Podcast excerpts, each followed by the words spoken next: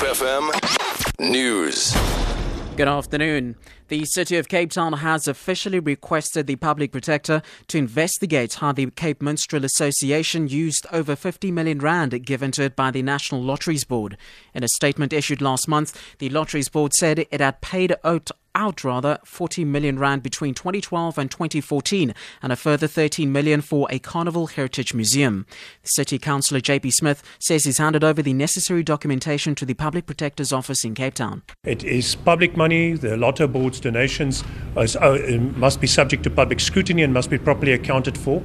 And we have come to the Public Protector in the hope of ensuring that this public money is properly scrutinized and that the very vast sum of 57 million over three years um, can be accounted for. Some of that money is alleged to be for a museum, which none of the minstrels know anything about.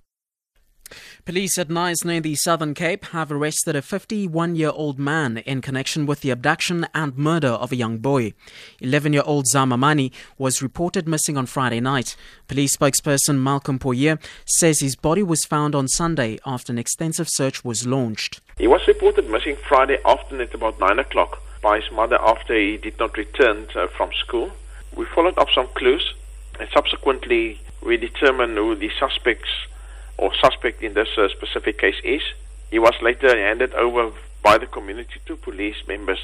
With the interrogation that uh, followed, he revealed the whereabouts of the body of the child, which he later pointed out to police members.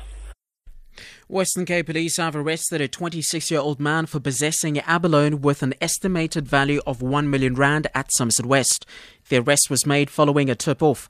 Police say the suspect was allegedly transporting around 2,000 units of abalone from Buffelsjag to Cape Town. He's expected to appear in court tomorrow. And finally, the Western Cape Education Department has appealed to parents with legal and accounting skills to put themselves up for nomination to serve on various school governing bodies across the province. Provincial Minister Debbie Schäfer today unveiled a campaign to, promote the elections expected next month. She says the governing bodies are important to ensure the delivery of quality education.